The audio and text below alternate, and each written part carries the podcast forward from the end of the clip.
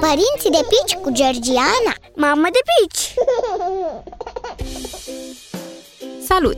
Îți vorbesc astăzi despre anxietatea de separare sau despre vreau doar la mami, pe care unii copii o manifestă pe la 7-9 luni, alții pe la un an și jumătate, iar alții deloc.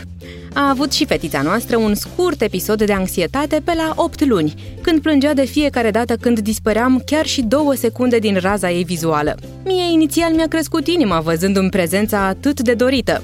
După câteva zile nu mi s-a mai părut însă atât de distractiv. Oricât ar fi fost de măgulitor să o văd că vrea numai la mine în brațe sau că plânge când o las cu altcineva, chiar și cu tatăl ei, m-a epuizat dorința ei de a noda cordonul umbilical.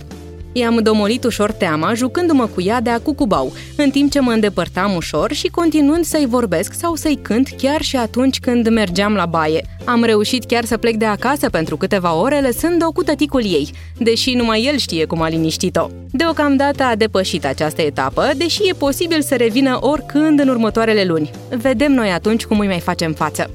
Pe scurt, anxietatea de separare este normală. E un semn că cel mic își dă seama că nu sunteți, de fapt, lipiți.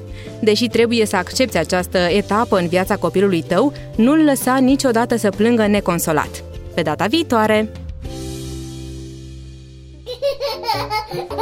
Părinții de pici cu Georgiana Mamă de pici!